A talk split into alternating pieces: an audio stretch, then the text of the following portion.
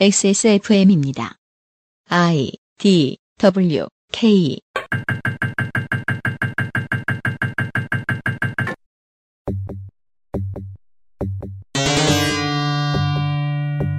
그것은 알기 싫다 특별 기획 17 국정감사 기록실. 외교통일위원회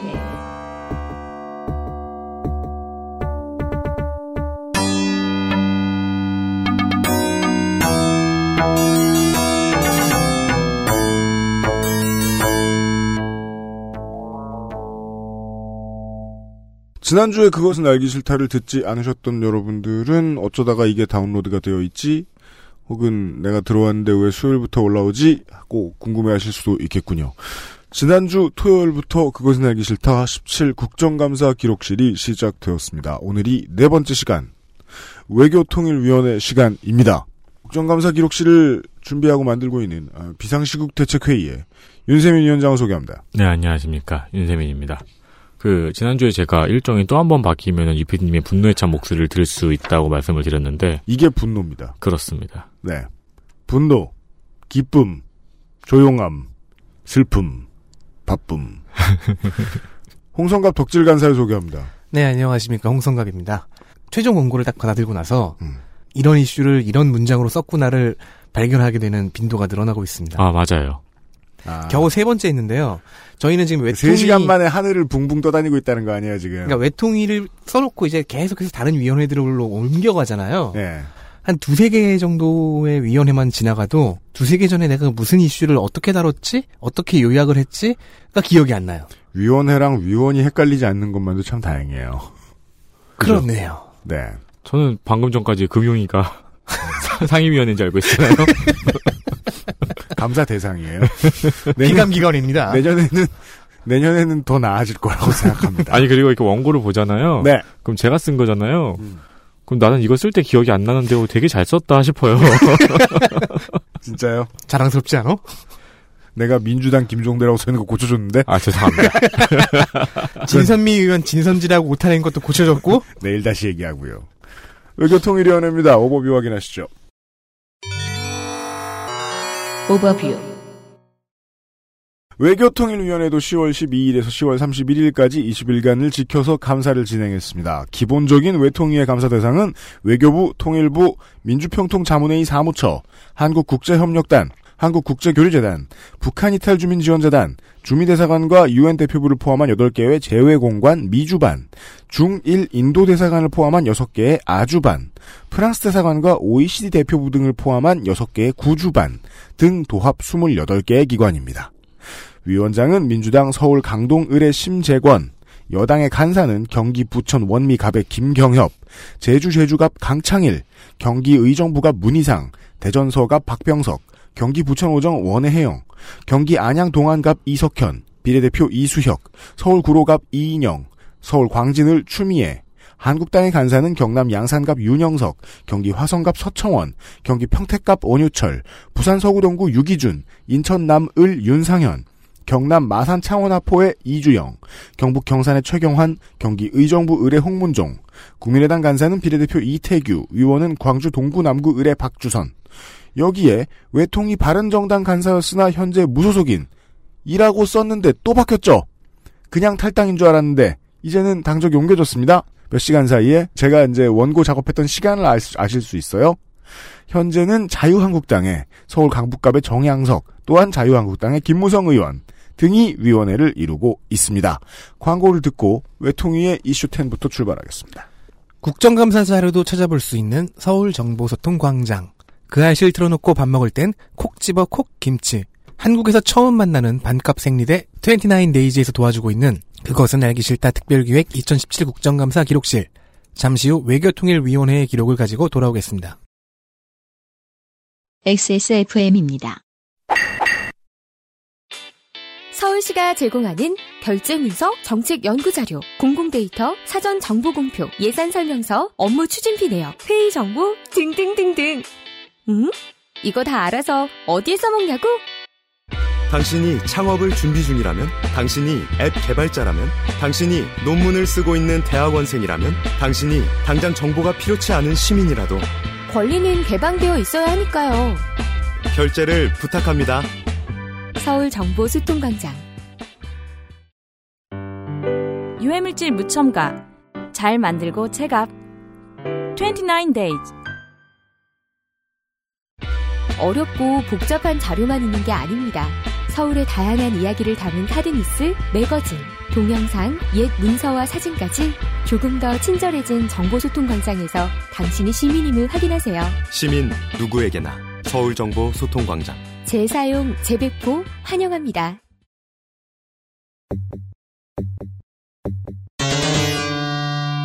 이슈 10 돌아왔습니다. 첫 번째 이슈는 위원장이 준비했습니다.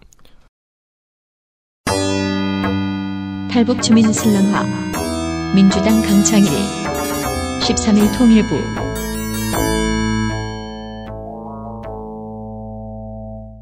더불어민주당 강창일 의원실에서는 탈북민들의 구조적인 문제를 세심하게 들여다봤습니다. 먼저 2000년 이후로는 이념형이 아니라 생계형 탈북자가 늘어나고 있다고 지적을 하면서 이들의 생활고를 언급했습니다. 우리가 이게 관심 갖고 들여다보지 않으면 생계형 세터민이라는 단어 익숙치 않습니다. 영. 그러니까 탈북자를 이념형과 생계형으로 나눌 수 있다는 것도 듣자마자 납득이 가지만 지금까지 한번 생각해 본 적도 없죠. 그리고 이들의 정착 지원금이 모두 통일부와 행자부에서 나오는데 정부에서 이들을 정치적으로 이용하고 있다고 지적했습니다. 정착 지원금이 중요한 화두입니다. 군대나 민방위 가면은 탈북민들이 강사로 활동하는 모습 많이들 보셨죠? 네. 탈북민들도 싫어합니다. 그 사람들. 네. 종종. 강창일 의원실은 거기에 탈북민들의 생계가 걸려있는 구조적인 문제를 지적합니다. 또한 그러다 보니 남한의 국민들도 이들이 정치적으로 편향되어 있다는 선입견이 발생한다고 했습니다. 음. 옛날 다녔던 모교회에서 나름 그래도 약간은 친하게 지냈던 세터민 또래가 두 명이 있었거든요. 네. 어 근데 그때 기억으로는 정말 말이 안 통한다. 밖에 기억이 안 났는데. 정말요? 예. 저도 후배 세터민 친구 나중에 알고 보니까 세터민 음. 이게 오랫동안 밝히지 않더라고요. 그게 자기한테 저 컴플렉스. 해가 될 거라고 생각을 했던지 음. 나중에 알기는 세터민 친구 하나 있었는데 되게 열심히 살려고 그러고 저보다 더 우리나라 사회에 잘 적응된 친구였어요. 음. 예. 아니 근데 그 민방위 훈련이나 이런 거 가면은 그 뭐 구급법 같은 거는 그래도 좀 재밌어요. 음. 근데 세터민 분들이 하는 건 다 재미가 없어요. 저 한 번도 안 봤는데. 이 중에서 군번이 제일 빠르죠, 윤세민이. 그, 아 그러네. 저는 아직 민방위 시작이 안 됐어요. 제 할아버지죠, 윤세민. 민방위를 위원장. 안 했다고요? 아직 네. 이런 깐냉이. 아 뭐야 이 맞네. 눈빛들 뭐야? 잠깐만 이 눈빛들 뭐야? 그리고 탈북할 때 브로커 금액 때문에 사실 남한의 정착 지원금은 모두 브로커에게 가는데 통일부는 이들이 하나원에서 나오면 그냥 내버려 둔다고 시작했습니다. 음. 그러니까 탈북할 때 중국인 브로커들한테 나가는 금액들이 있잖아요. 네, 맞아요. 네, 그게 이제 남한에 오면은 음. 정착 지원금이 있다는 걸 브로커들이 알고 음. 일을 진행을 하는 거예요. 거죠. 네. 작년에 강창일 의원실에서 낸 보도자료를 보니까 북한 이탈 주민 수감자 현황이 5년 동안 153%가 늘었네요. 그렇습니다. 여기서 수감자는 이제 국내에서 그렇습니다. 국내법을 어겨서 음. 구치소에서 지금 판결 기다리면서 수감되어 있는 사람들을 포함해서 실형을 살고 있는 사람들까지 어, 153%가 늘었다고 했는데 이거는 러스트 벨트죠. 그렇습니다. 네. 특이한 건 범죄 1위가 마약이에요. 사람들이 못 살게 그냥 이 사람들이 자립할 수 없게 그냥 내버려 뒀는데 그러다 보니까 생긴 범죄에 노출됐다는 거죠 세터민들이. 네. 이제 그 하소연을 들어가지고 저도 이 얘기 들어서 압니다. 이게 자기가 브로커한테 돈을 주고 이제 목숨을 걸어가면서 한국을 찾아왔었어야 했다라는 얘기를 처음 만난 사람한테 쉽게 하진 못하죠. 그렇죠. 다만 그 고생을 누구나 했다는 걸 알 수 있고 그리고 자신이 지금 일자리를 찾거나 자기 개발을 위한 교육을 받는 과정 에서 생기는 힘든 일들을 들어보면 어뭐 이루 말도 뭐 할 수 없습니다. 그 그냥 단순 노동 같은 경우에는 특히나 세터민들한테 아주 그 닫혀 있고요. 이런 논의가 옛날에도 종종 있었어요. 탈북민들이 이런 이념 교육을 하러 다닐 수밖에 없는 생활고 에 음. 대한 논의가 있었는데 그 얘기를 듣고 민방위를 가서 보시면은 아마 있을 거예요. 뭐 남한에 처음 와서 되게 힘들어서 뭐 이런저런 일을 하다가 음. 지금은 되게 성공적인 강사로 일하고 있다. 자유대한민국은 이런 기회가 있다. 이런 식의 얘기들. 거짓말입니다. 그거 잘리면 굶어 죽는다는 소리입니다.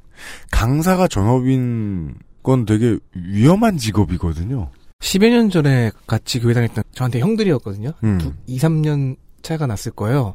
그 사람들이 지금 이런 삶을 살고 있지 않을까 싶네요, 그러면. 네. 강사 아니면은 감옥. 그러니까 경제적인 엄청난 불안정성에 네, 아니었으면 좋겠습니다. 시달리고 있다는 건데 꼼꼼하게 실제로 정부가 아예 손 놓고 있는 것도 아니에요.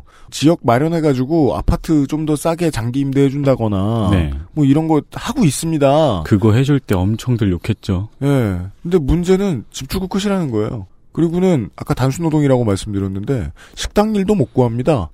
왜요? 중국에서 넘어온 분들이 훨씬 인건비가 싸니까. 그렇습니다. 예. 직업이 없습니다. 박근혜 정부의 방위비 퍼주기. 민주당 김경협. 12일 외교부.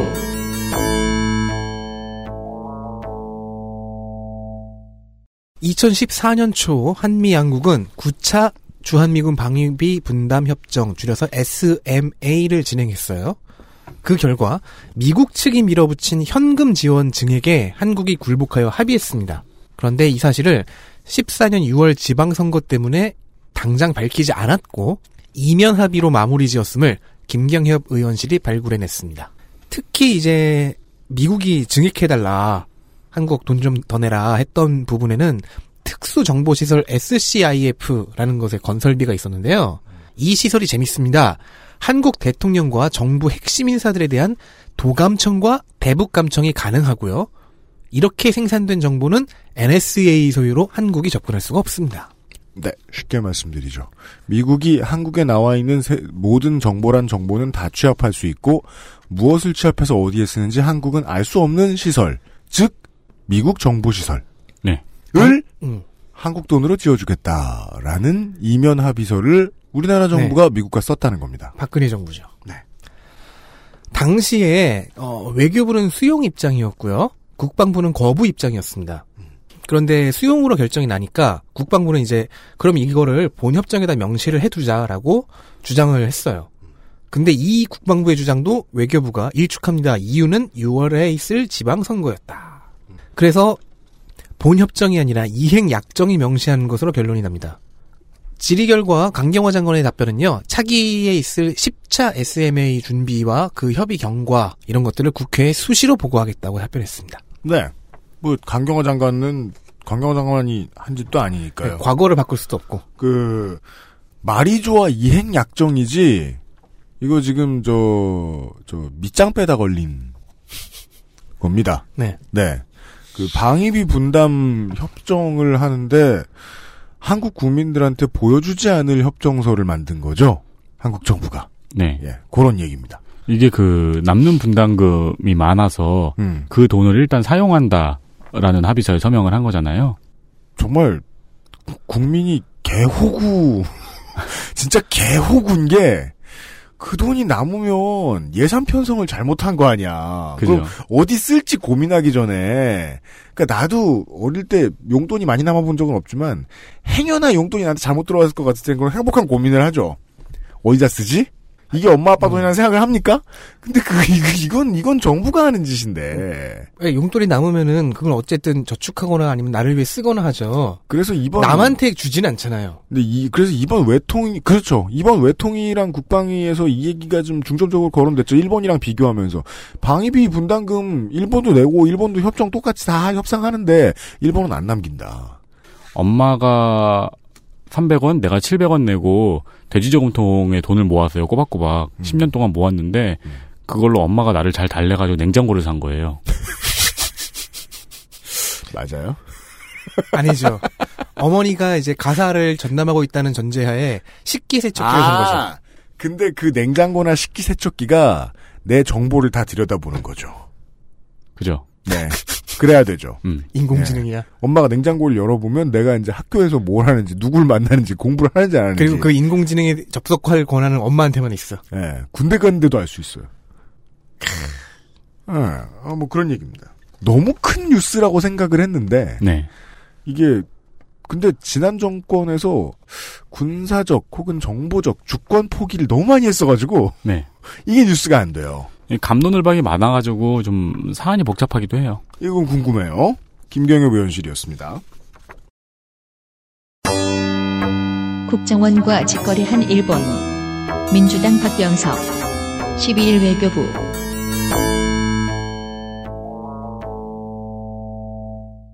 더불어민주당 박병석 의원실에서는 박근혜 정권이 한일 위안부 합의가 이병기 전 국정원장과 일본의 야치 쇼타로 국가안보국장의 밀실 협상에 의해서 이뤄졌다는 것을 밝혔습니다. 협상은 총 8차까지 이어졌는데 1차 협상 때는 이병기 국정원이었다가 2차부터 8차까지는 청와대 비서실장으로 참석했습니다. 바뀌어도 이병기. 그렇습니다. 그리고 일본 측은 협상에서 최종적이고 불가역적이라는 표현, 성노예라며 국제적으로 비판하지 말 것, 소녀상을 철거할 것을 요구했어요. 근데 이 중에서 한국은 소녀상 철거에 대해서 적절히 해결하겠다로 바꾼 것 말고는 전부 다 일본 말대로 합의했다고 주장했습니다. 주일 대사관은 이를 시인했고요. 대사관에서도 행정 지원을 한 사실도 시인했습니다. 네. 한일 위안부 합의에서 외교부가 배제되고 청와대와 국정원 주도로 이뤄진 것입니다. 현재 외교부가 이 사안을 조사 중이고 오는 12월 초쯤에 발표한다고 합니다. 그 외교부가 왜 조사를 해야 되냐면- 되냐면 당시 이제 박근혜 대통령이 한일 위안부 합의 창구는 이병기 실장이라고 공언을 해줬잖아요. 네. 그 바람에 외교부가 이 합의에서 나가리가 된 거예요. 그렇죠. 그것도 더 웃긴 게 외교부는 이 사실 자체를 모르고 자기들끼리 나름의 방법으로 계속해서 이- 일본과 합의 중이었는데 정신 차려 보니까 저쪽에서도 하고 있었다. 그렇죠. 그게 이병기 실장이었다. 음. 를 뒤늦게 전해 든 거죠. 그러니까 지금 강경화 장관 그 체제 이후에 지금 첫 번째 국감이잖아요. 외교부도 그렇지만 통일부도 마찬가지입니다. 외교부도 통일부도 지난 정부가 외교부와 통일부를 무시하고 일을 진행하는. 외교를 행했던 것들 그것도 우리가 너네 무시할 거니까 가만히 있어라고 얘기해 주지도 않았던 게 케이스가 있었다. 을 정리해 나가고 있는데 그게 이렇게 많은 거거든요. 이거를 정치 보복이라고 얘기하기 시작하면 야당은 정말 장사하기가 편하죠. 너무 많거든요. 어, 일본과의 역사적 문제에 대한 협상을 국정원과 청와대가 했다. 이 그림만 보면은 그 협상을 정치적으로 이용하기 위해서 했다는 결론이 나오잖아요. 그렇죠. 근데 이 협상은 정치적으로 엄청난 자충수였잖아요. 그렇죠. 통일부는 감사할 것이 없다. 국민의 이당 박지선 13일 통일부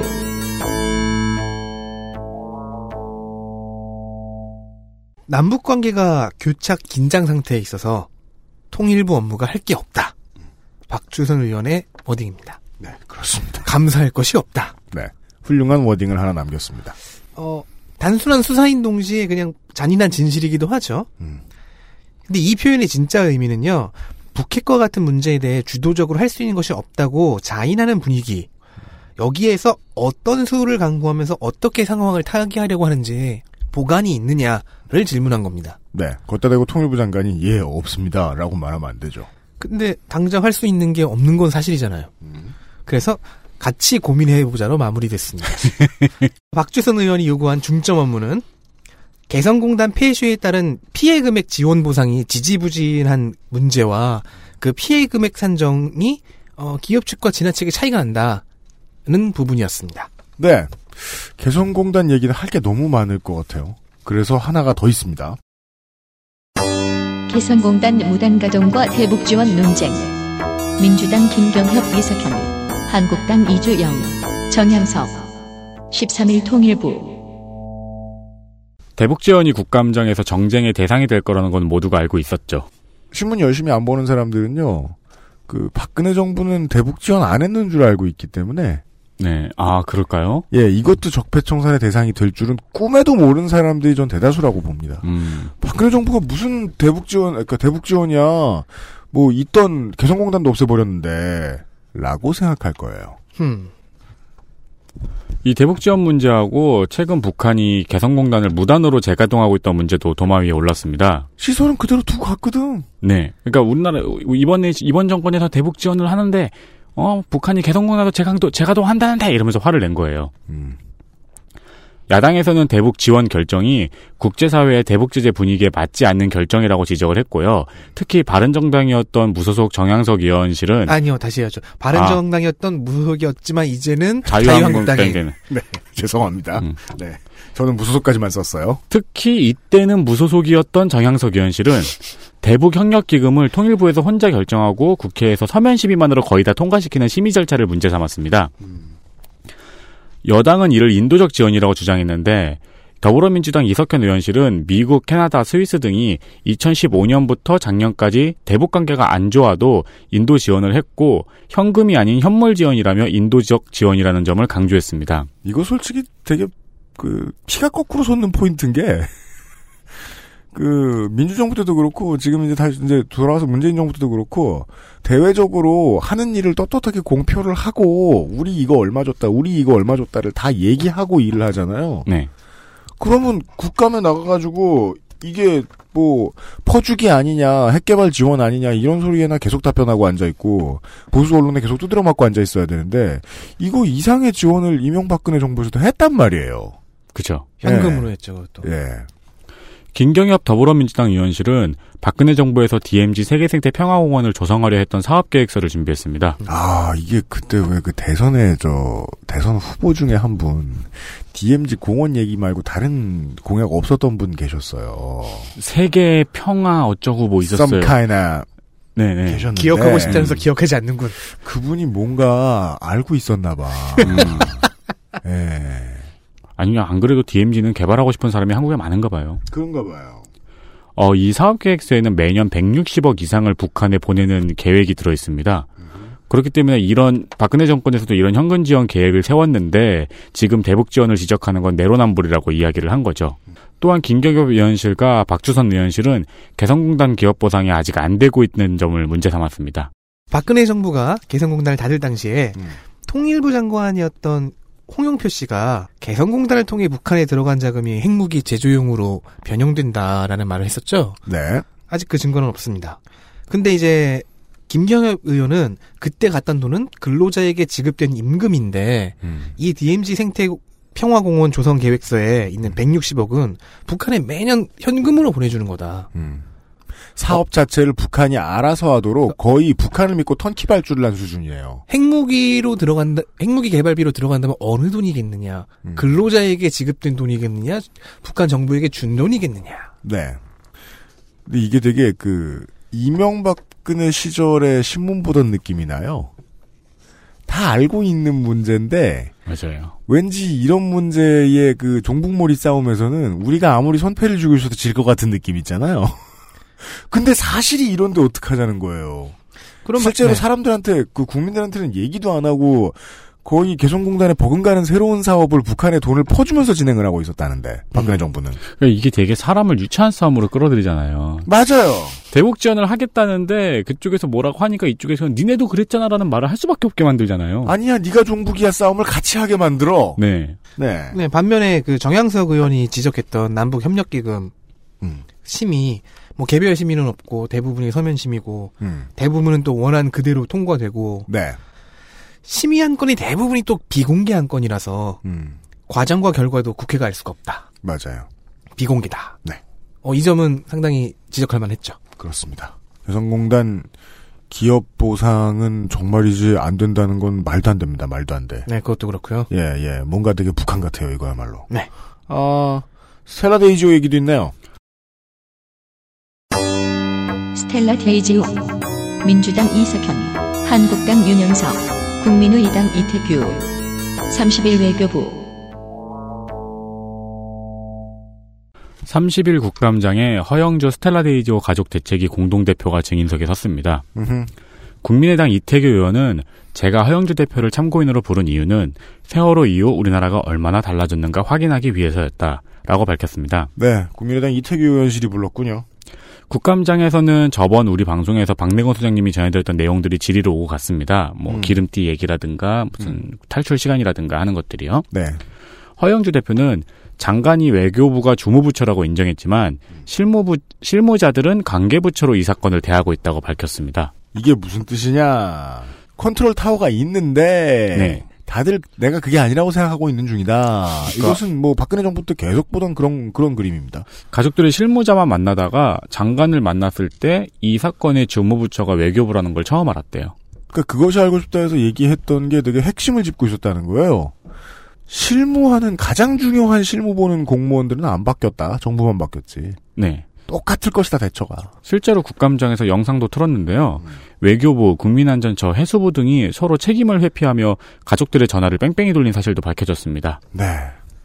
어, 그리고 허 대표는 추가적으로 심해 수색 장비를 통해 블랙박스 회수를 요청했습니다. 그리고 이를 시작으로 심해 수색을 해달라고 요청했습니다. 그렇습니다. 늦은 감이 많이 있죠. 많이 늦었죠. 너무 네. 많이 늦었죠. 워낙에 큰 바다고. 네.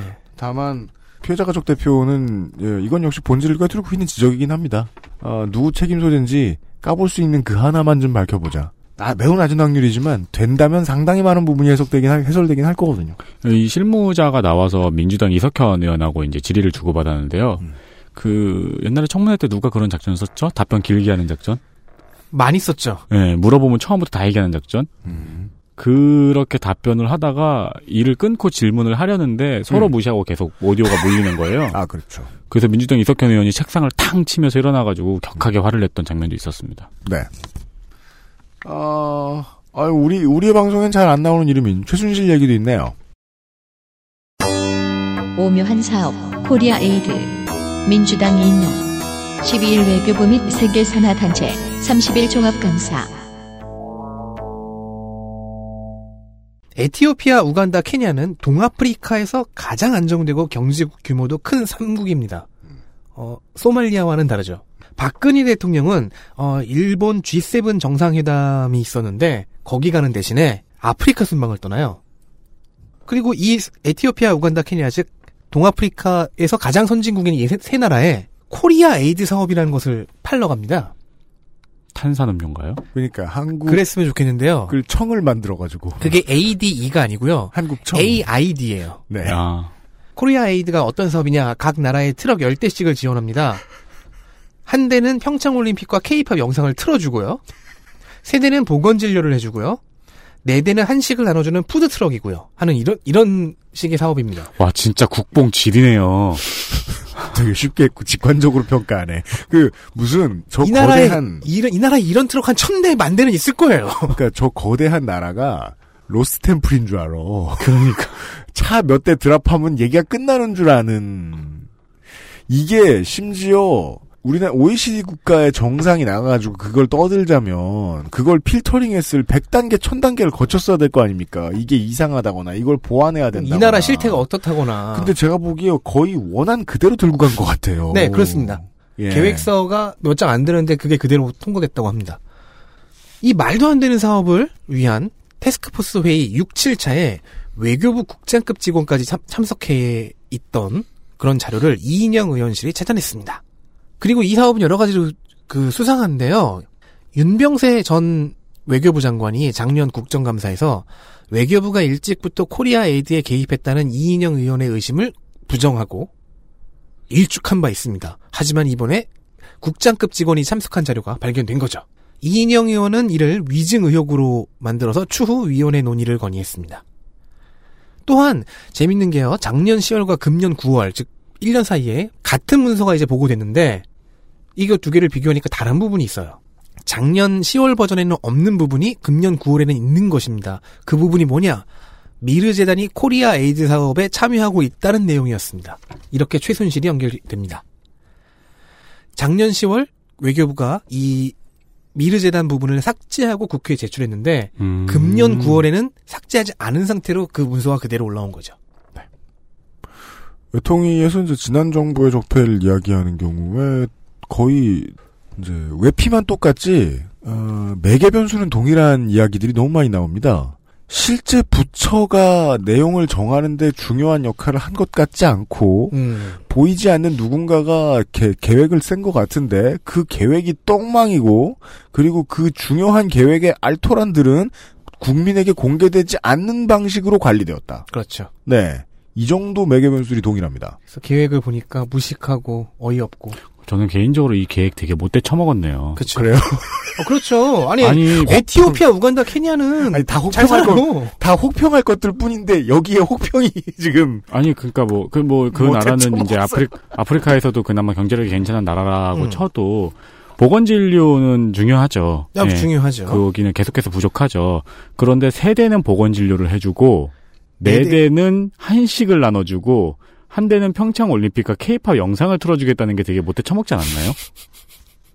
얼마나 그 나라를 무시하고 있는지 드러나고 있는 거고. 네.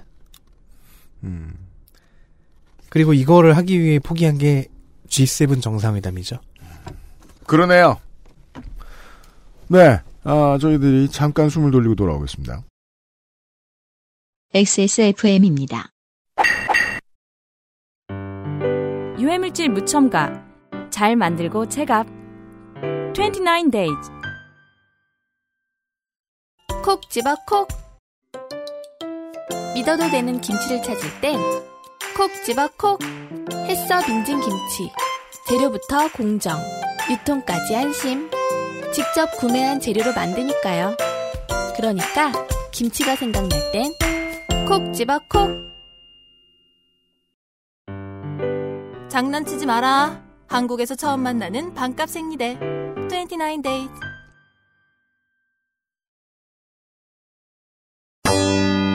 나오나 마나한 대사들.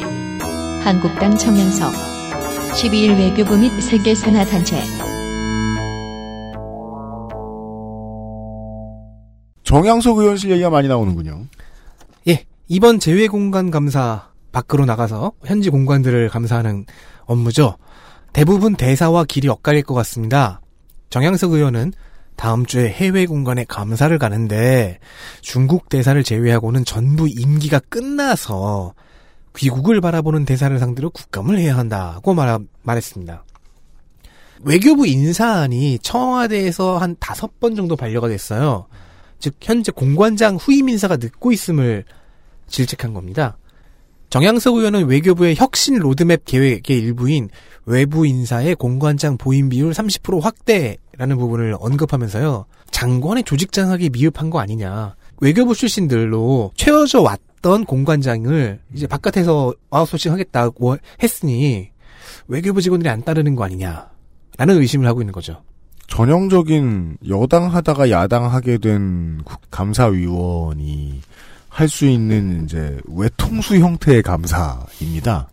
이제까지 계속 잘못해왔던 관습에 대해서 지금 딱 물고 넘어지고 음, 개혁적인 인사를 집어넣었더니 장악력이 모자라다고 뭐라고 하고 좋게 해석하면은 그 부작용을 지적한 거죠. 외교부 인사들이 장관을 안 보고 청와대만 본다고 한다는 발언을 어, 인용했거든요. 즉 대통령의 리더십이 장관의 리더십을 앞서고 있는 상태 아니냐라는 해석이 가능합니다. 이건 다시 말해 한국 외교부의 전통입니다. 놀고 있는 국회의원, 자기 개에 있는 핵심, 지난번에 뭐 떨어졌어. 그럼 노는이 중국이나 다녀오세요. 원래 그런 식으로 대사 자리 줍니다. 청와대가 여당의 의중이에요. 외교부 장관이 하는 일이 아니었단 말입니다. 그걸 이제 와서 바꿔달라. 바꾸고 있다. 음, 즉 우리가 만들어 놓은 적폐를 청산해달라는 얘기죠. 아무튼 그때는 잠깐 무소속이었다가 지금은 한국당이 된 정양석 의원의 근데 이렇게 이야기였어요. 부끄럽지 않게 도움을 요청하는 건 나쁜 일이 아니에요. 좋은 일이에요. 네. 네. 네. 그리고 현재 일어나고 있는 부작용을 지적해줬잖아요. 음. 음. 봐, 내 안에 몬스터가 아직 잘 있어. 도와달라고 하는 겁니다. 부끄러워하지 네. 않잖아요. 좋습니다. 이스나 마나한 제외 공관들 민주당 박병석 한국당 원유철 12일 외교부 30일 종합감사 자유한국당 원유철 의원실에서는 전 세계 170개 재외 공간의 긴급 연락처를 전수조사했습니다. 네. 그 결과는 30%는 전화가 불통이거나 결번이었다고 어, 결과를 이야기했습니다. 자, 불통인 거는 모든 나라의 재해공간이 일, 재해공간이 인력이 확보가 돼 있어서 24시간 운영이 되지 않을 가능성이 있고, 네, 근데 같은 시간에 돌려봐가지고 자는 나라들이 50%일 거 아닙니까? 네, 예, 그 가능성이 있는데 다만 결번인 건 이상하죠. 그렇죠. 예, 업데이트. 업데이트가 안 됐던 얘기죠. 또한 재외 공간 어, 홈페이지나 전화번호 없는 거 아니야? 전화가 없다거나. 예. 우리 다 핸드폰인데 그래 이러면서 집 같은 마음으로 모뎀을 쓰나? 또한 재해공간 홈페이지나 외교부의 해외 안전여행 앱에 등록된 전화번호가 실제와 다른 것도 있었습니다. 어, 원유철 의원은 최근에 라스베이거스 총기 사고를 예를 들어서 이 상황의 전화가 불통이었으면 어떻겠겠느냐라고 지적했습니다. 그죠. 지적을 무슨 예를 들어서 하느냐가 실제로는 제일 중요한 감사에서의 마지막 퍼포먼스인데 네. 그걸 의원실이 잘못 준비하면 이렇게 됩니다. 강경화 장관은 현재 시스템의 미비함은 인정을 했습니다. 그러나 라스베이거스 사건의 경우에는 24시간 콜센터를 통해서 국민들의 소재를 모두 파악했다고 답변했습니다. 외교부 자랑을 해줬습니다. 잘 방어한 부분이죠, 이건. 네. 교민뿐 아니라 관광객이 더 많은 라스베가스에서 이걸 24시간에 다 했다고 강경화 장관이 자랑할 시간을 줬다. 원유철 의원이. 또잘 해줬으니까 원인출 의원이 고마웠는지 30일 종합감사에서는 30% 불통이거나 음. 어, 결번이었던 이 건이 음. 잘 업데이트가 되었다고 음. 그 후속 처리를 칭찬해 줬습니다. 아, 칭찬했어요? 네, 음. 그건 되게 바람직하네요. 네. 속처리가 된 거는. 근데 양쪽이 참 훈훈하죠. 제가 네. 외국에 나갔는데 무슨 일이 생겨가지고 음. 어, 이 비상 연락처만 믿고 있다 여기다 전화를 했는데 결번이라 그러면은 네. 얼마나 막막했어요. 이제는 이 이게 이 부분이 시정이 되었다. 네. 한국의 공관들 상대할 때, 저, 관을 상대할 때 가장 답답한 것들 중에 하나가 상당히 많은 기록들이 아날로그로 운영된다는, 아날로그적인 냄새를 많이 풍긴다는 건데, 우리가 요새 국회 사이트를 보면서 그런 생각 정말 많이 하잖아요? 이게 다 숙이다. 뭔가 좀 자동화될 방안이 없나. 어, 한국은 당적이 자주 바뀌니까 당적 같은 거 좀 오토매틱하게 한꺼번에 바꿀 수 있는 방법이 없나. 야, 이게 모든 국회 아니라 여기저기 모든 사이트마다 다 어딘 바른정당, 어디는 한국당 지금 정양석 의원보다 그런 생각이 나가지고요. 아무튼 원유철 의원이 잠깐 열폭했고요. 네 원유철 의원이 그런 얘기를 했어요. 나름 그래도 빠른 게 이, 원효철 의원이 이 부분을 지적한 게 12일이었는데 그러니까 18일 사이에 싹 바뀌었다는 거잖아요. 그러니까 이거는 원유철 의원도 외교, 외교 부도 잘한 거라고 봅니다. 그죠? 네. 중요한 얘기가 많이 나왔습니다만은 에, 외통위의 감사 결과는 대대로 몇 년째 보고 있으면 어, 우리가 이제 첫날 들으셨던 과방이랑 행안이 이런 데에 비하면 그 꼼꼼함이나 가지수가 좀 부족하다는 생각은 들거든요. 그 포인트를 우리가 마지막에 아, 덕질 간사가 짚어준 것 같아요. 외통위 개, 꿀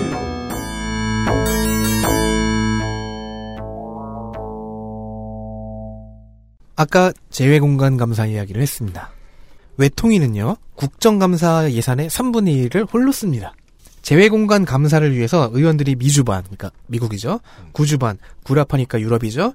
아주반, 아시아죠. 이렇게 나뉘어서 세계 각지로 뿔뿔이 흩어지기 때문입니다. 그렇습니다. 그 나라 가서 감사합니다. 비즈니스석 타고요. 아니 비즈니스석을 타는 건 좋은 일이에요. 네, 맞아요. 그 정도 권장해야 의전, 돼. 그 정도 의전을 해야죠. 그래야지 가, 가오가 나지. 그럼요. 우리 국회의원들인데. 음. 그래서 국감 예산 3분의 1인 외통위 예산의 98%가 재외공간 방문 경비입니다. 작년 국감 때는요, 1인당 평균 1,900만원 정도 썼는데요. 같은 해에 환노위는 1인당 평균이 350만원이었습니다. 그렇습니다. 이 때문에요, 외통위는 4선 이상 중진 의- 의원들이 쉬러 가는 상임위로 평가받습니다. 근데 쉬는 건 말이에요. 그 국감을 찜질방에서 하든가 뭔 소리야. 굳이 왜 비행기 의자 아니 많은 편한 의자들이 있잖아. 왜 굳이 비행기 의자에 아니, 앉아서. 의자밖에 생각 안 나요? 여행이라는 가치는 생각하지 않는 거예요? 뭐 라면 뭐 튜브 고추장 뭐 아니, 그러니까 비행기에서 내릴 수 있잖아요. 아, 그래서 예.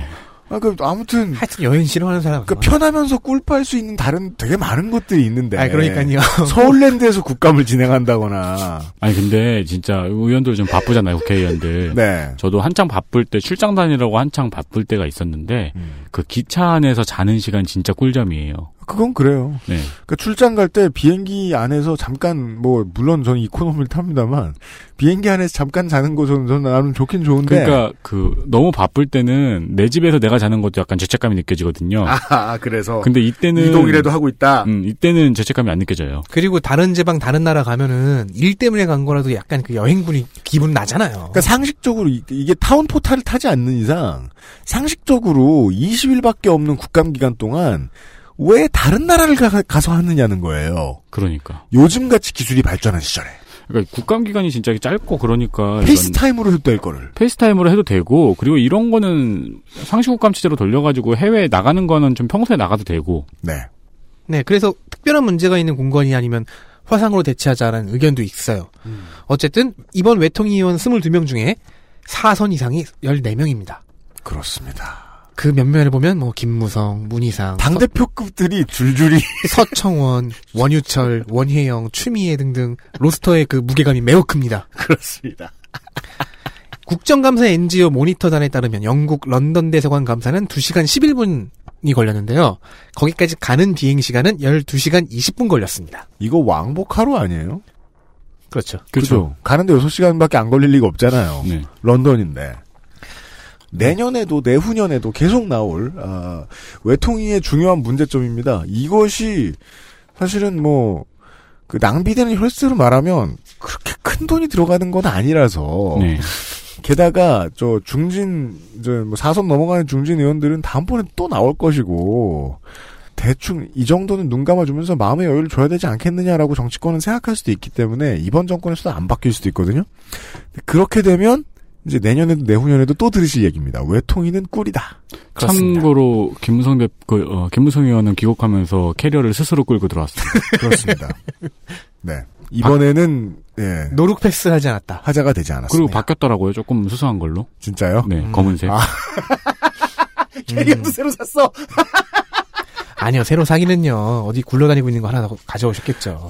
하나밖에 없었을까. 그 검은색이면은 저 저 뭐냐 나이롱으로 된 거. 예, 예, 그래 보였어요. 네. 근데 그게 좋아요. 던져도 안 깨지고. 그 레자나 스탠리스도 아니고. 음. 예.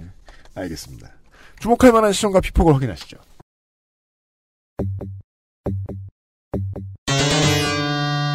주목할 만한 시전과 피폭. 기자와의 스킨십. 한국당 유기준, 조명균 통일부 장관. 30일 종합감사. 자유한국당 유기준 의원은 이게 제일 웃긴 것 같아. 아, 종합감사. 졌어. 내가 졌어. 저는 외통이 이제 꿀이면 일 열심히 하잖아. 웃긴 거 잘 안 나오잖아. 종합감사에서 이런 웃긴 걸 해줄 줄이야. 네. 음. 그러니까 피폭을 당한 건 조명균 통일부 장관인데요. 자유한국당 유기준 의원은 조명균 통일부 장관이 강원도 삼척에서 한 남자 기자와 회식 자리에서 입맞춤한 사진을 공개했습니다. 그러니까 이게 저 단어 사용을 잘 들으셔야 됩니다. 이게 뽀뽀가 그냥 뽀뽀가 아닙니다. 입맞춤입니다. 음. 어, 그리, 그러면서 사진을 bisou 이런 거 아닙니다. 네, 네. ça va 이런 거 아닙니다. 네, lip, lip to lip. 어, 이 사진을 공개하면서 기자와 스킨십을 늘리는 건 좋지만 뽀뽀는 지나치다고 지적했습니다. 그걸, 그걸 지적이라고 하는 것도 이에 조 장관은 신중하겠다고 답변했습니다. 뭔 소리야. 그러니까, 뽀뽀는 신중하겠다. 혹은 그 기자가 날 원하는 것 같지 않았다. 신중하겠다는 뭐며? 아니 근데 왜 이걸 지적하냐고요. 근데 사실은 가장 한심한 부분은 그거였어요. 제가 사- 제가 사실 절대 이해할 수 없는 부분은 왜 기자와 행정부의 장관이 스킨십이 중요하죠? 전 그거 그게- 하나도 이해해주고 싶지 않아요. 맞아요. 스킨십은 좋지만 뽀뽀까지는 뽀뽀는 아웃- 과하다라는 건 나머지는 계속 하라는 거잖아. 그러니까 왜 시간을 굳이 내 가지고 그러니까 뽀뽀할 왜 하지, 정도면 저 술 좀 들어갔다는 소리잖아요. 네. 그 이거 뭐야 커플샷 했다며. 아, 왜 그럴 정도로 기자랑 술을 먹어야 되죠? 그렇게까지 친해야 되나? 사실 그 기자도 생양아친 게 왜 취재원하고 그렇게 술을 먹어야 돼요? 어. 좀 그게 이해가 안 돼요. 음, 인간적으로 그럴 수도 그건 있죠. 누가 하라 그랬을까요? 모두가 하라고 할 거예요 아마. 음. 이, 이 말을 하는 나를 아마추어라고 보겠지. 근데 내가 보기엔 그 사람들이 생양아치야. 왜 취재원하고 취재기자하고 술을 먹고 뽀뽀할 만큼 많이 마셔? 왜, 왜, 왜? 그러지 말라고. 저는 취재원과 그래 본 적이 한 번도 없네요. 남녀 불문. 앞으로도 아무하고도 뽀뽀하지 마. 뭐라, 뭐, 뭐, 뭐? 뭐? 아, 그니까, 연애는 해. 뽀뽀는 하지 마. 취재원하고 안, 뽀뽀, 결혼도 해. 애도 낳아. 뽀뽀는 하지 마. 입술은 건들지 야, 이 마. 나쁜 사람들아! 입술만큼은 평생 지켜줘. 다음 보시죠. 아, 뭐, 네. 되게 친한 기자였을 수는 있겠죠. 아, 참. 이상합니다. 그, 그래서 더더욱이. 아니, 저랑 윤세민이랑 친하지만 입술 박치기를 하진 않습니다. 그래서 더더욱이 한국당의 유기준 의원은 뽀뽀 빼고 다 한다는 거 아니야, 기자들하고. 아, 많은 상상이 가능하게 하는 문장이었습니다. 기자와의 스킨십이 없었으면 좋겠다. 아, 스킨십, 아, 네. 네. 다음 보시죠. 슈레딩거의 남북 경협. 민주당 김경협. 한국당 홍문종. 13일 통일부. 자, 김경엽 의원이 개성공단 근로자 임금 얘기를 했다는, 고 아까 얘기해 드렸죠? 네. 개성공단 근로자 임금이 핵개발에 쓰였다 는 문장에 증거가 없다. 즉, 개성공단 근로자는 핵 개발한다. 투잡이죠? 아니, 낮에 생산직하고 밤에 핵 만들어요? 임금 받아서 정부에 바치나? 아무튼 네. 그런 증거가 없다라는 얘기를 했어, 했잖아요. 네. 여기에 한국당 홍문종 의원이 반박을 했습니다. 그런데 이 반박도 매우 신기합니다. 솔직히 말하면 있다는 증거도 없다는 증거도 없다. 그렇습니다. 뭡니까 그러면? 아니 증거가 없으면 아닌 거지. 증거가 나와야 기인 거 아닙니까? 그러니까 이게 보수 정당의 장사 미천이죠. 조심해서 나쁠 거 없다. 아니 근데 이거는 아니, 조심해서가 아니라 초등학생 말싸움이죠. 예. 내가 때렸다는 증거 있어 같은 거잖아요. 그러니까 저, 저 북한 사라지면 저 외계인 가지고 안보 장사 할 겁니다. 아 이슬람 이슬람 조심해서 나쁠 거 없다니까. 이슬람도 있고 일본도 있고 중국도 있어요. 네. 이거 뭐 반박이 아니라 인정 같긴 한데 더 정확히는 어, 양자 역학을 얘기한 것이 아니냐. 슈뢰딩거다. 네. 북한 핵 개발에 들어간 돈은 있기도 하고 없기도 하고 입자인 동시에 파동일지 모르겠습니다. 그 고양이니까 귀엽긴 하겠네요. 내가 받은 세뱃돈을 엄마 아빠가 가져갔을 때 아 그 세뱃돈은 인- 있는 동시에 없는 것이죠. 그건 확실하죠 진짜. 그거는 정말 아직 결정된 상, 상태가 아니죠. 그건 정말 내 마음속에서 존재와 부존재를 반드시 함께 가지고 있어요. 그리고 나중에 어머 그 부모님한테 돌려주세요라고 얘기해야지 정확하게 존재와 부존재가 결정이 되죠. 아니에요. 그 순간에 홍문정 의원처럼 얘기하는 거예요. 그 돈은 썼기도 하고 쓰지 않았기도 하다. 당장은 줄 수 없다. 아 그럼 이건 양자 역학을 잘못 이해한 거구나. 홍진호가 아닙니다. 홍진호가 아닙니다. 이거 어떻게 하면 좋아요? 2017년 11월 2일 YTN의 기사입니다. 네. 청 NSC 상임위 홍진호 나포논. 너무 크게 웃으면 안 돼. 근데 이거는 이제 그 국감장에서 생겼던 문제가 아니고 그 피감기관하고 의원들은 잘했는데 이거는 순전히 그 우락 우리가 늘 얘기하는 우락갈 시스템 문제죠. 네. 예, 언론사의 우락갈 시스템 문제죠. 아 그러니까 뭐 이렇게 흥진호 선원들이 전원 무사히 돌아오셔가지고 다행입니다. 예, 웃을 수 있는 이야기들이죠. 네. 스- 네, 다시 한번 아까 안드로이드가 읽어 안드로이드는 오류를 내지 않습니다. 예, 홍진호가 아닙니다. 홍진호가 홍진호가 아닙니다. 네, 두 번 얘기해야 합니다. 이외에도 그 홍진호라고 구글이나 네이- 네이버에 검색을 하시면은요 홍진호 나포. 이게 기사잖아요. 근데 홍진호 납북이라는 제목 오타가 너무 아, 많아요. 홍진호가 납북됐다. 네, 아, 납북, 뭐 나포, 그러니까요. 자, 홍진호 나포 하면요. 홍진호 씨를 사람으로 취급하지 않는 거예요. 근데 납북이라고 하면 사람으로 취급한 이제 겁니다. 납북은 실시간 검색어에 같이 올라갔던 아. 거고요. 기사 제목이 아, 그렇죠. 그럼 황당해서 다시 본 거죠. 네, 그러니까 기사 제목이 흥진호를 말하고 싶은데 홍진호라고 적은 게 너무 많아요. 음, 그래서 뭐 홍진호 선원들 뭐 이런 거 있잖아요. 방송 잘하고 계신 분을 홍진호에 너무 많은 레이더가 달렸다 이런 거. 아무래도 저 뭐 뇌 기능은 우리보다 뛰어난 분이겠죠. 예, 그렇죠. 게이머 하시던 분이니까. 뭐, 뭐 지니어스 시즌 1 우승자. 아무튼 아 예, 예, 아침이 되니까 유면상 PD가 예, 나타나는데 표정이 우울하죠. 왜 저러는 거죠? 방금 저 주차장에서 지하 주차장에서 차 긁었어요. 새 차요? 예. 아무튼 어, 나포라도 당하고 싶은 심정일 거예요. 지금 유면상 PD는. 납북되면은 뭐 핑계라도 있으니까. 외통위의 파이널 4를 정하긴 정해야 됩니다. 개꿀이긴 하지만. Final Four. 원유철 의원실입니다. 외교부 긴급 연락처를 전수조사한 질의가 인상 깊었습니다. 170여 개, 원유철 의원. 170여 개를 전수조사한다는 거는 쉬운 일이 아니죠.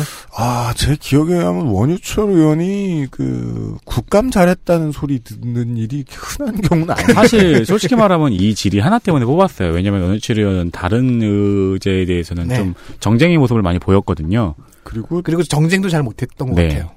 뭐 그런 사람이에요. 근데 저는 이잘 질의, 봤네. 공부 많이 했네. 예. 이 질의가 가치가 있었다고 생각을 하고 또 저는 이번에 국감에서 재밌는 게 각 의원실의 PPT 제작 능력을 보고 있으면 너무 귀엽거든요. 아, 네. 근데 원우철 의원실 같은 경우는 동영상을 편집을 해서 아예 틀어놓더라고요. 예. 그래서 전화를 안 받는 장면을 동영상으로 직접 보여줬던 장면 같은 경우에도 예, 잘 만들고 효과 있었다고 생각합니다. 그러니까 그 원유철 의원실이 이제 20대 들어서 어, 프리미어 기술자 한 분을 네. 모시지 않았나. 네. 예. 싶어요. 저는 민주당 박병석 의원을 선정했습니다. 네. 그 국정원과 일본 쪽이 직거래한 네. 외교부를 제쳐놓고 직거래한 음, 사건이나 음. 재외공관들의 이야기 네.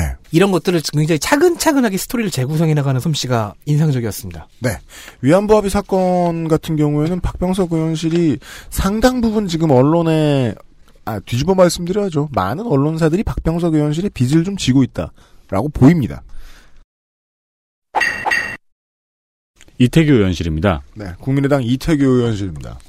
스텔라 데이지호 피해자 대표를 직접 국감장으로 부른 것 때문인데요. 네. 그 모든 사건에서 피해자를 직접 부르는 게 가장 좋은 해결 방법은 아니에요. 네. 그러나 이 사건 같은 경우에는 그 실무자들의 태도가 문제가 되었기 때문에 그렇죠.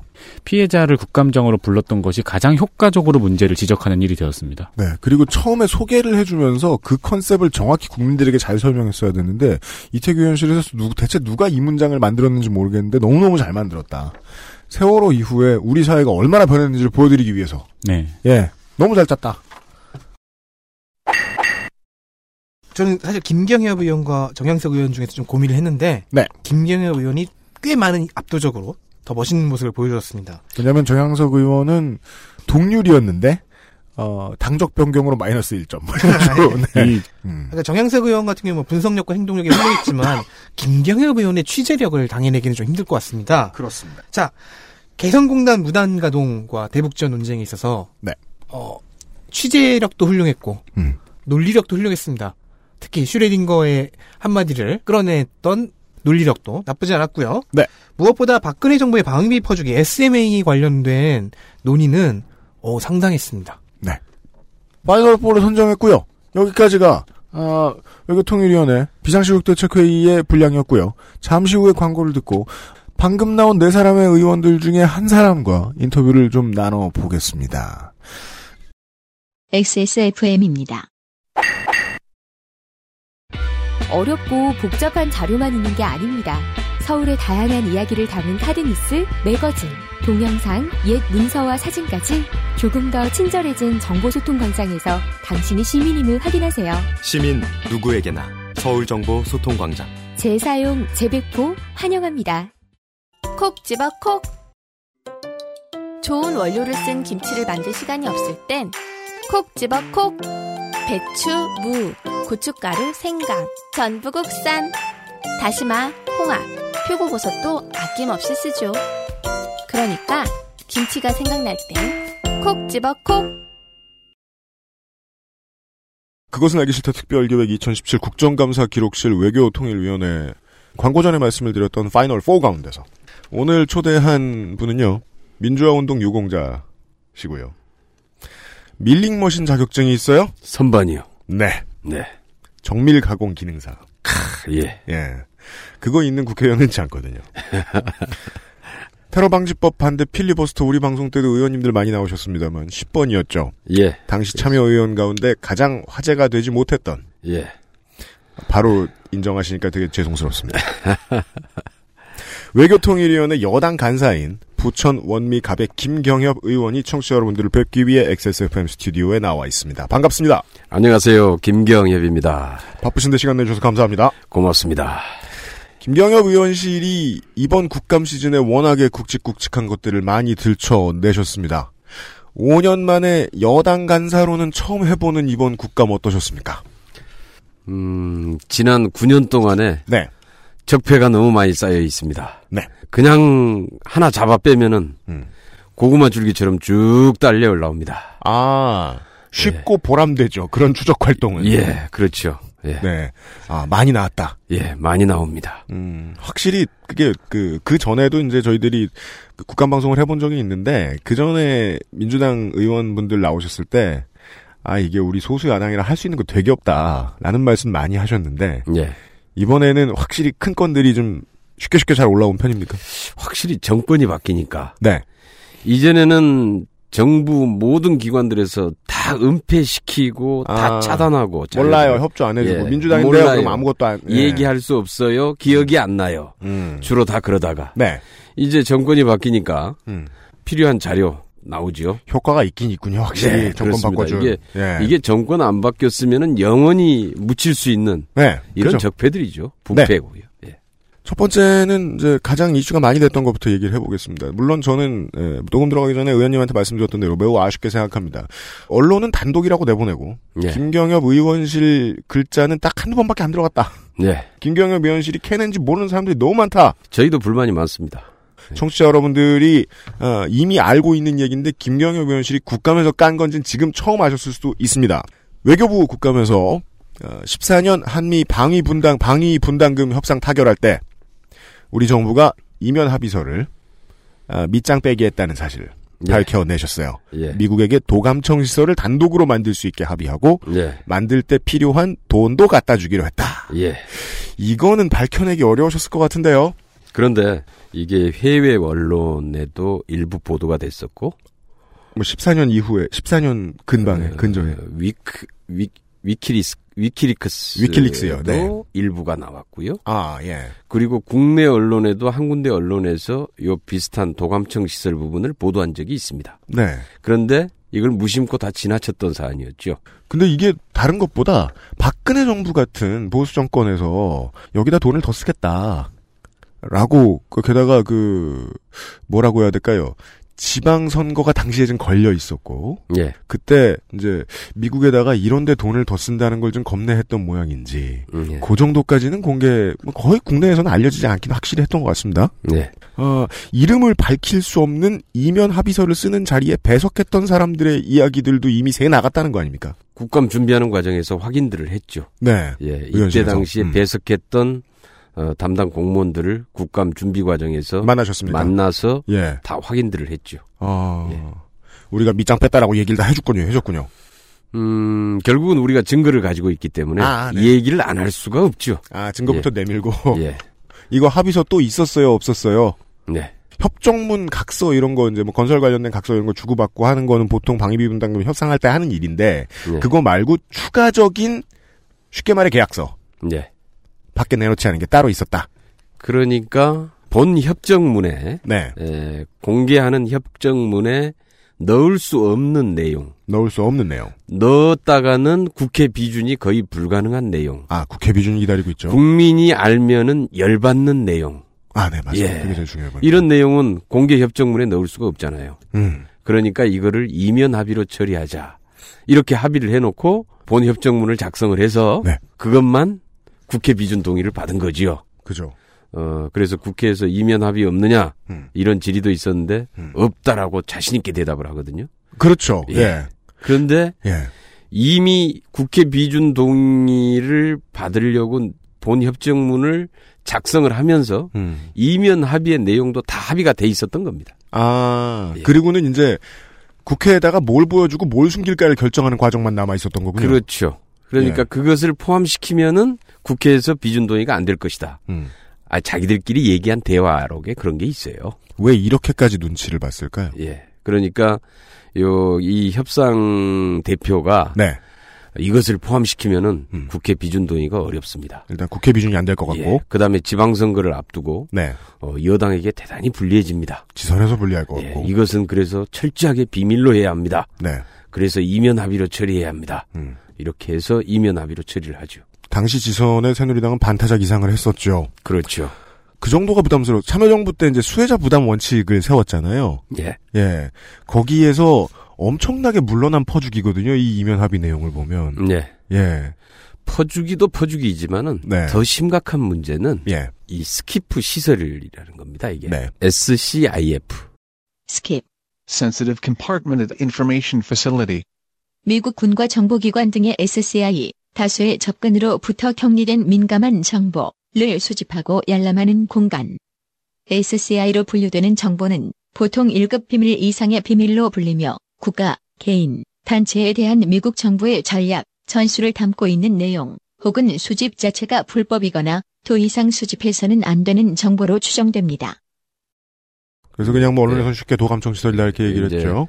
고성능 도감청 해킹이 가능한 시설입니다. 네. 거의 우리 국내에 설치하면은 국내 대부분의 중요한 기관들이나 이런 것들은 거의 다 도감청을 다 할 수 있습니다. 국가와 국민들의 활동을 미국에다 갖다 주겠다는 그렇죠. 정보를. 예. 음, 그 점이 가장 민감했겠군요. 이게 이게 가장 심 이 시설 자체가 굉장히 심각한데 네. 이 시설을 설치하기 위해서 어, 방위분담금 협상할 때 현금을 지원을 해달라. 음. 라고 미국이 요, 요구를 하고 네. 우리 협상 대표가 그것을 들어준 겁니다.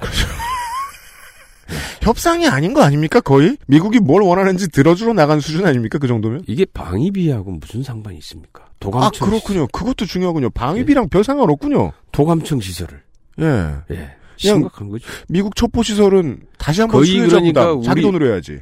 우리 국내의 모든 우리 정부 기관의 모든 기밀을 음. 그대로 다 노출시키는 행위인 네. 겁니다. 음. 이게 이게 더 심각한 문제고요. 네. 두 번째는 이것을 미군이 독자적으로 어, 철저하게 비밀리에 운영하는 시설인데 음.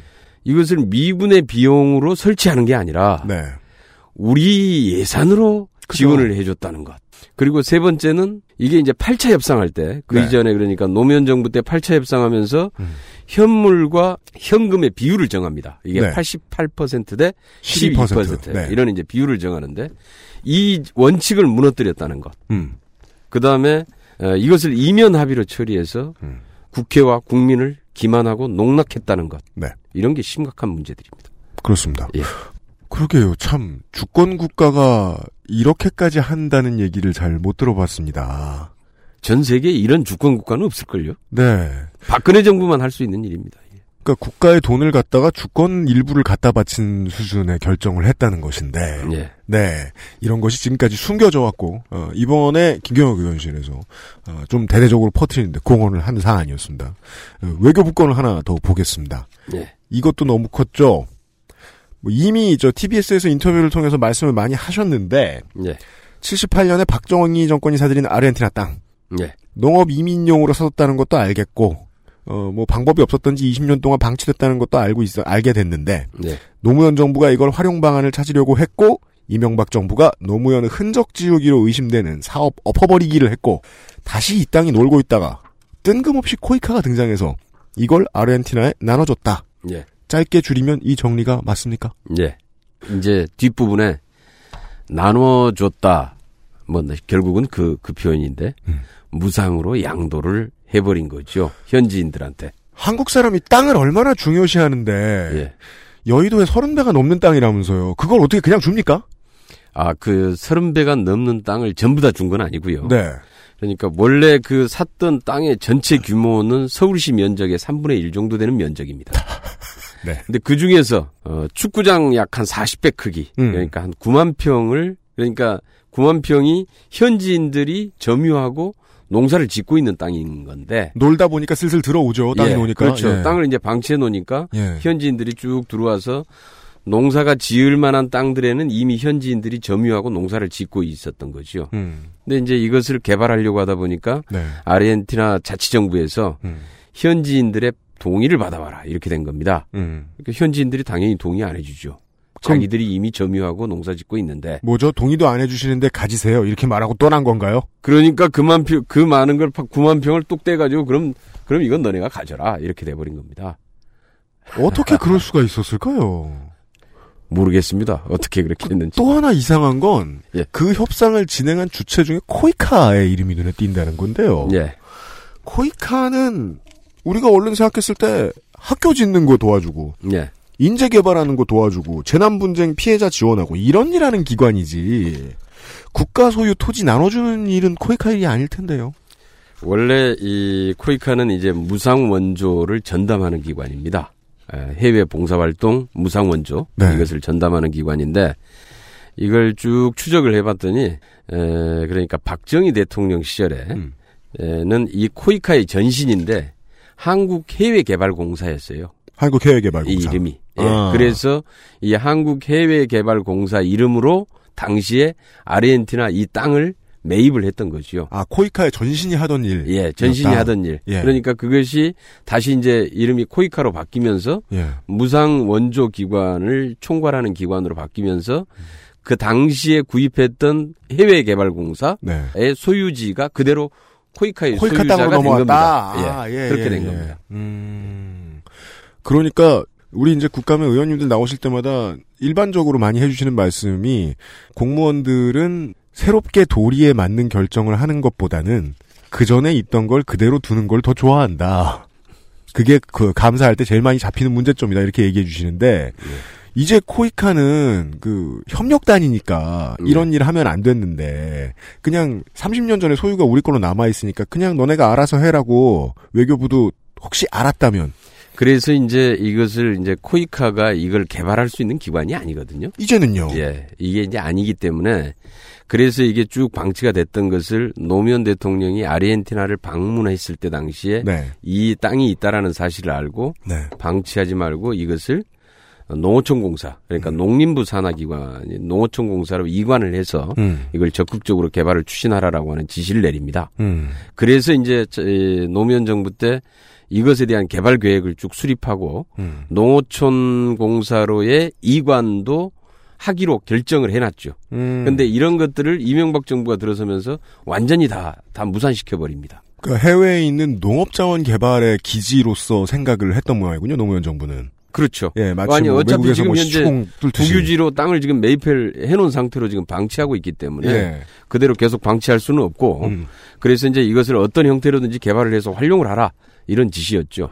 그 이명박 정부가 들어서면서 그 부분이 황당한 게 이건 어쨌든 땅을 이미 가지고 있으니까 큰 아주 큰 돈을 들이지 않고도 개발이 가능했을 텐데 단순히 노무현 흔적 지우기를 원했다는 이유로 그 사업을 엎어버린다는 거 합리적이어 보이진 않습니다. 그래서 그것을 무산시켰으면은 네. 이명박 정부가 다른 계획이라도 세웠어야 되는데 그냥 놀렸어요. 또 그래놓고 그냥 방치한 겁니다.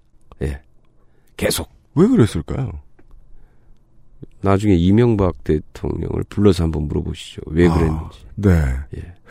음. 아 물론 뭐 많은 사람들이 생각하는 이명박 그 전 대통령의 이제 의식의 흐름은 돈이 안 되면 신경 안 쓴다라는 사실은 잘 알려져 있지만 놀렸다는 것도 이상하고. 예. 근데 이 땅이 돈이 안 되는 땅은 맞습니다. 왜. 그러냐면은 예. 이 땅이 크기만 하지 음. 실제로 염도가 높고 아 여기가 여름이 되면 온도가 최고 50도까지 올라갑니다. 바다 근처인가 그래갖고 보군요.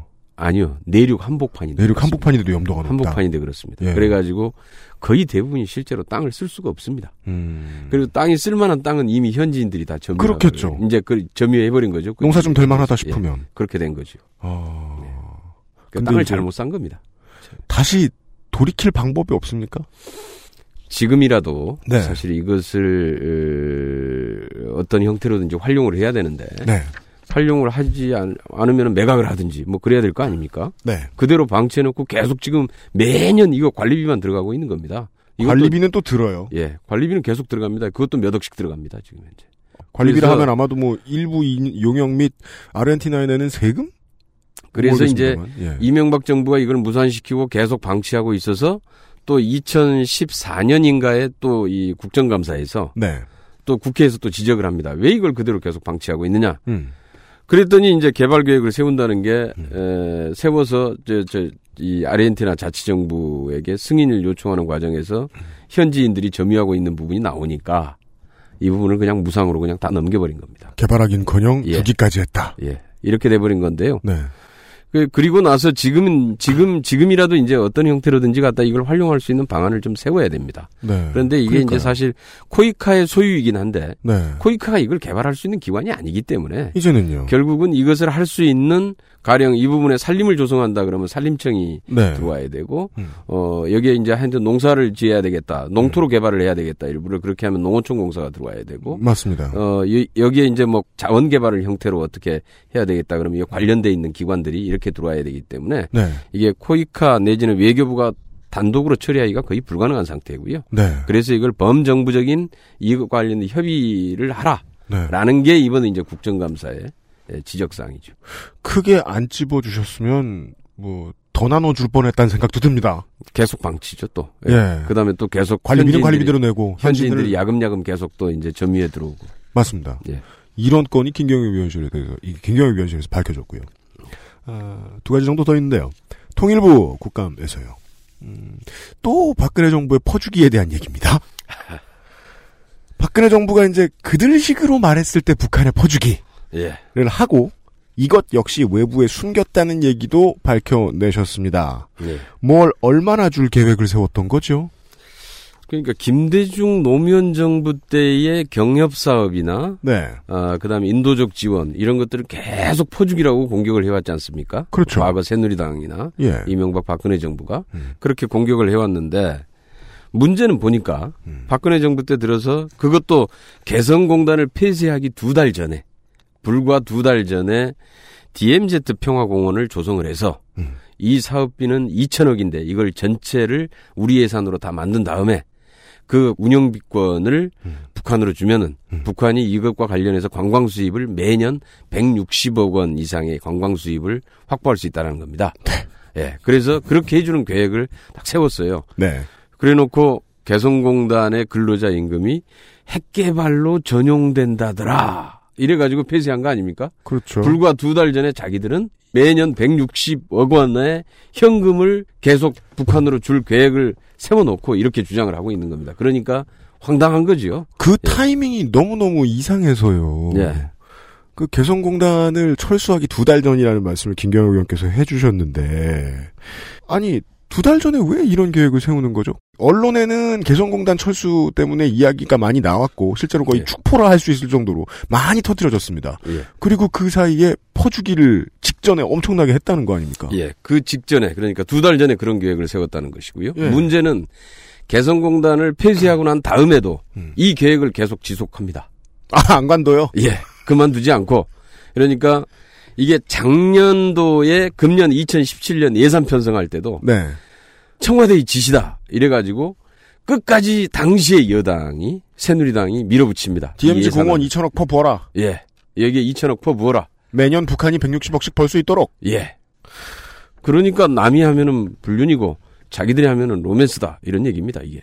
뭔가 북한과의 협상에서 또 어리버리하게 진 게 있든가 할 텐데 개성공단에 계셨던 이제 노동자와 그 경영주 분들의 입장에 생각을 해보면 DMZ의 공원을 가지고 관광 자원을 늘려보겠다라는 계획을 했으면 이게 경협이고 상업 활동이라는 점에서 개성공단하고 다를 것도 없잖아요. 전혀 다를 게 없죠. 그리고 그것뿐만 아니라 예. 더 재밌는 것도 있어요. 그렇습니까? 개성공단을 폐쇄시켜 놓고 예. 4개월 후에 네. 새로운 경협 특구 개발 방안이라는 것을 용역을 발주를 합니다. 아, 새로운 경협 특구를 개발하자. 이래가지고 예. 통일부가 또 이걸 이제 용역 발주를 했어요. 예. 그런데 그 용역 보고서를 딱 봤더니 용역 보고서가 개성공단은 이렇게 해서 중요하다. 지금 안전판 역할을 하고 있고 어, 남북 경제 굉장히 중요한 역할을 하고 없어졌네. 있는데 이 개성공단을 확대 발전시켜라. 용역 보고서가 이렇게 나와버린 겁니다. 와. 예. 그러니까 이제 이 용역 보고서로 봤을 때는 결국은 개성공단의 철수 폐쇄는 네. 잘못된 것이다. 이걸 스스로 그렇죠. 어, 인정해버린 꼴이 된 거죠. 그리고 상당히 즉흥적인 선택일 수도 있었겠군요. 개성공단 폐쇄라는 게. 그렇죠. 예. 이미 이런 이- 사업도 하고 이 있었고. 개성공단 폐쇄 과정을 보더라도 굉장히 우리도 깜짝 놀랐어요. 네. 그러니까 작년 2월 7일 날 네. 북한이 장거리 미사일을 발사합니다. 그리고 그렇죠. 그날 긴급 NSC 회의가 소집이 되는데 네. 이때에 개성공단을 어떻게 할 건지가 잠깐 얘기가 나오다가 음. 이제 인원수를 좀 인력을 거기에 개성공단 인력을 축소해서 제한적으로 운영을 해보자. 한다는 음. 뭐 하자 뭐 이런 논의가 이제 쭉 진행이 좀 됐어요. 네. 그런데 그리고 나서 NSC에서 결론을 내리지 못했는데 음. 다음 날 아침에 청와대에서 통일부로 지시가 내려갑니다. 개성공단을 폐쇄시켜라. 안전보장회의는 답을 내지도 않았는데. NSC 회의는 결정을 내지도 않았는데 그리고 끝났는데 예. 다음 날 오전에 다음 날 오전에 통일부로 지시가 내려옵니다. 개성공단을 폐쇄시켜라. 그래서 이제 통일부가 아, 그 부분에 대해서 약간의 문제 제기들을 좀 합니다. 그렇죠. 아, 지금 개성공단을 폐쇄 이렇게 하니까 음. 이것을 지금 잠정 중단이라는 용어라도 좀 바꾸면 어떻습니까? 뭐 이런 얘기까지 이제 하는데요. 그렇죠. 그냥 그 폐쇄시키라는 겁니다. 네. 그래 놓고 어 그게 이제 2월 8일이고 음. 이틀 후에 NSC 회의를 합니다. 요식적인 회의를 거치죠. 음. 네, 그래서 마치 NSC 회의에서 결정한 것처럼 만들었는데 문제는 그러면은 2월 7일 날 NS, NSC 회의가 끝난 다음부터 네. 다음 날 오전까지 음. 누가 무슨 이유로 이것을 결정했느냐 그렇죠. 이게 관건이죠. 네. 근데 이걸 아는 사람은 당시에 김관진 안보실장밖에 없습니다. 그 사람뿐이다. 예. 그래서 이번에 증인으로 신청을 했는데 네. 증인으로 신 국회에서 출석만 요구하면은 음. 없던 병이 도져요. 허리가 아프다고 바로 출석하기 며칠 전에 병원에 사람, 입원해서 때가 있죠. 네. 예, 해서 어, 네. 안 나옵니다. 의원님 말씀해주신 타임테이블에 맞춰서 생각을 해봐도 통일부의 고위 관계자들도 심지어 안전보장회의도 이 결정에 참여한 듯한 중요한 네. 의견을 냈고 그게 반영된 듯한 흔적이 보이지 않는데 예. 그 와중에 그 개성공단이 철수한 것만 빼면은 남북 관련 이제 대북 사원 지원은 활발해졌고 더 늘리고 있던 추세였다. 예.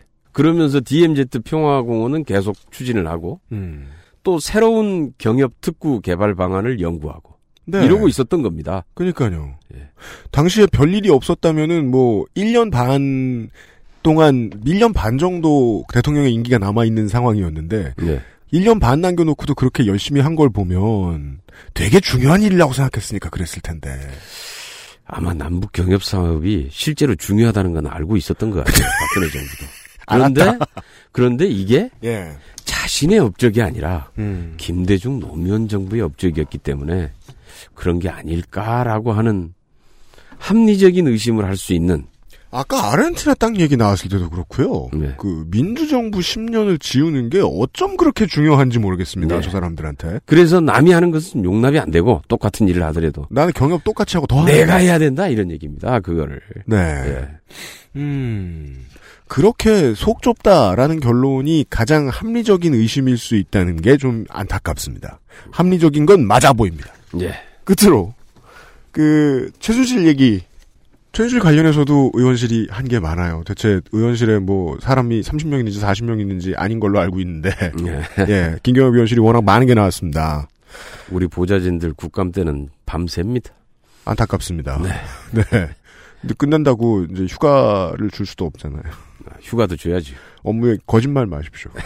국감 끝나면은 예산 법안까지 해서 끝내고 예. 정기국회 끝나야 그래도 휴가를 갈 수 있죠. 그니까요. 바로 예산이고 예, 지역구 일 많고 한데 예.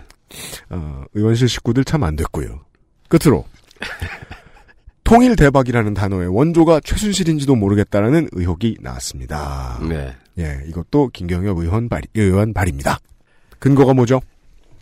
이게 통일 대박이라는 말을 2014년 초에 박근혜 대통령이 신년 기자회견하면서 처음 사용을 하잖아요. 맞습니다.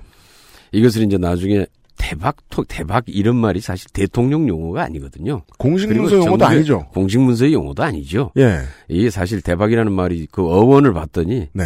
노름판에서 판이 크게 벌어진 건 대박이라고 합니다. 그래서 원래 이게 이제 정부 공식 용어 같은 게 될 수가 없는 건데 좀 이상하잖아요. 네. 어떻게 해서 대통령이 대박이라는 이런 표현을 썼을까? 음. 그러니까 다들 이제 궁금해서 그걸 이제 물어봅니다. 예전에도 이게 네. 누군가의 피드백에 의해서 피드백에 의해서 나온 단어다라는 추측은 많았는데 이제 네. 증거가 나오기 시작하나 봐요. 그래서 이제 그게 신기해서 이제 이제 몇 번 통일부에다 물어봤는데 통일부 대변인이나 당시 이제 그 나중에 이제 홍영표 장관 같은 경우가 음.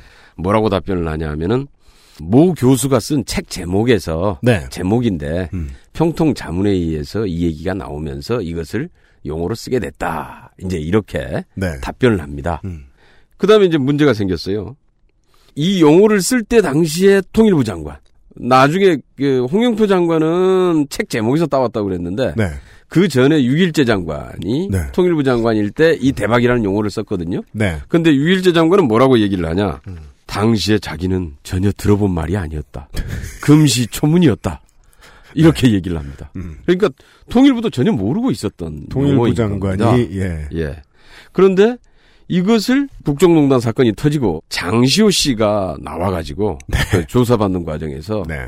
그것은 최순실 이모가 만든 작품입니다. 통일대박이라는 용어는 이렇게 진술을 하지요. 그죠. 그런데 이게 이제 나중에 통일부의 자료를 봤더니 이제는 그 의원실에서는 내부 문서를 확보하시지 예, 않으셨습니까? 그래서 통일부의 자료를 봤더니 그 자료가 이제 그 자료 이름이 좀, 좀 복잡한데요. 국무총리 지시사항 추진 실적 보고서라는 자료입니다. 이게. 음. 그런데 그 자료를 봤더니 어떻게 돼 있냐? 이게 이제 내용이 그렇게 나와 있습니다. 통일 대박 표현에 최순실의 조카 장시호 등이 언론과 인터뷰에서 최순실 작품임을 주장하고 있으나 있으나 재판의 핵심 쟁점이 아니고 육- 당시 6일째 통일부 장관도 금시초문임을 언급한 데 비춰볼 때 음. 개연성이 없지는 않으나 아. 예, 이게 중요한 겁니다. 한 것 같다. 예, 가능성이 있다라는 거죠. 최순실이 한것 예, 같기도 예, 하다. 가- 예, 최순실이 한 것 할 가능성이 충분히 음, 있다. 음, 음. 네. 그런데 통일부가 관여할 사안이 아닌 것으로 판단된다. 이렇게 이- 이 자료에 들어가 있어요. 당시 청와대 분위기를 되게 잘 보여주는 것 같은 게, 뭐, 아까부터 쭉 그, 그, 저, DMZ 평화공원 얘기도 해주셨습니다만은, 관련된 모든 거에 통일부가 참여를 안 하는데요? 참여 안 하기를 위해서 원하고, 통일부 패싱. 어, 아, 아, 완전 통일, 완전 통일. 정책 남북 관계에 통일부는 전혀 통일부로서의 역할을 못했고요. 예. 어디서 누군가가 결정을 해가지고 지시사항으로만 계속 내려왔다. 음. 그러니까 개성공단 폐쇄 발표문도 보면 그렇거든요. 네. 발표문도 통일부에서 처음에 발표문 초안에는 음.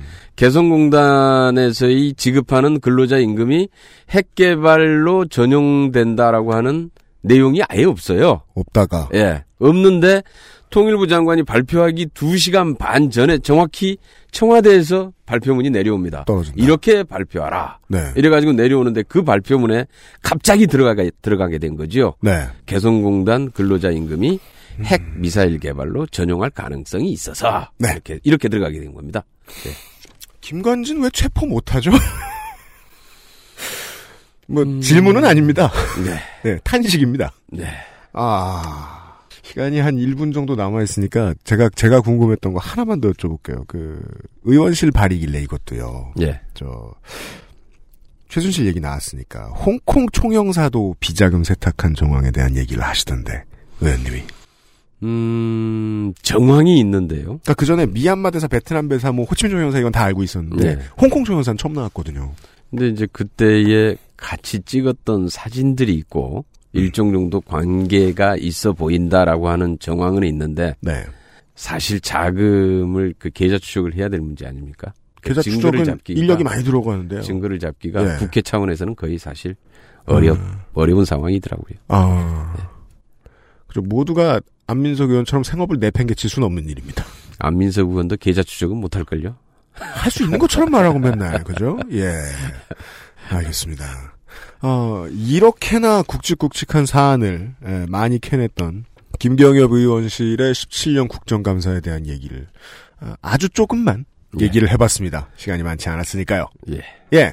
저희들은 이 입법 노동자들이 그 방송에 나오면 방송국은 보통 그 출연료를 지급하지 않는데요. 저희들은 그렇다고 해서 노동의 대가를 받을 수 없다고 생각하지 않기 때문에 출연료도 줍니까? 돈으로는 안 나가고요. 예. 좀 더 열심히 뛰시라는 의미에서 예. 뭐 선물을 주시나요? 이런 게 네. 왜냐하면 상당히 다수의 의원님들이 패션 아, 감각이 열심히 크게 떨어지기. 때문이죠. 신발로. 네. 운동화로. 네.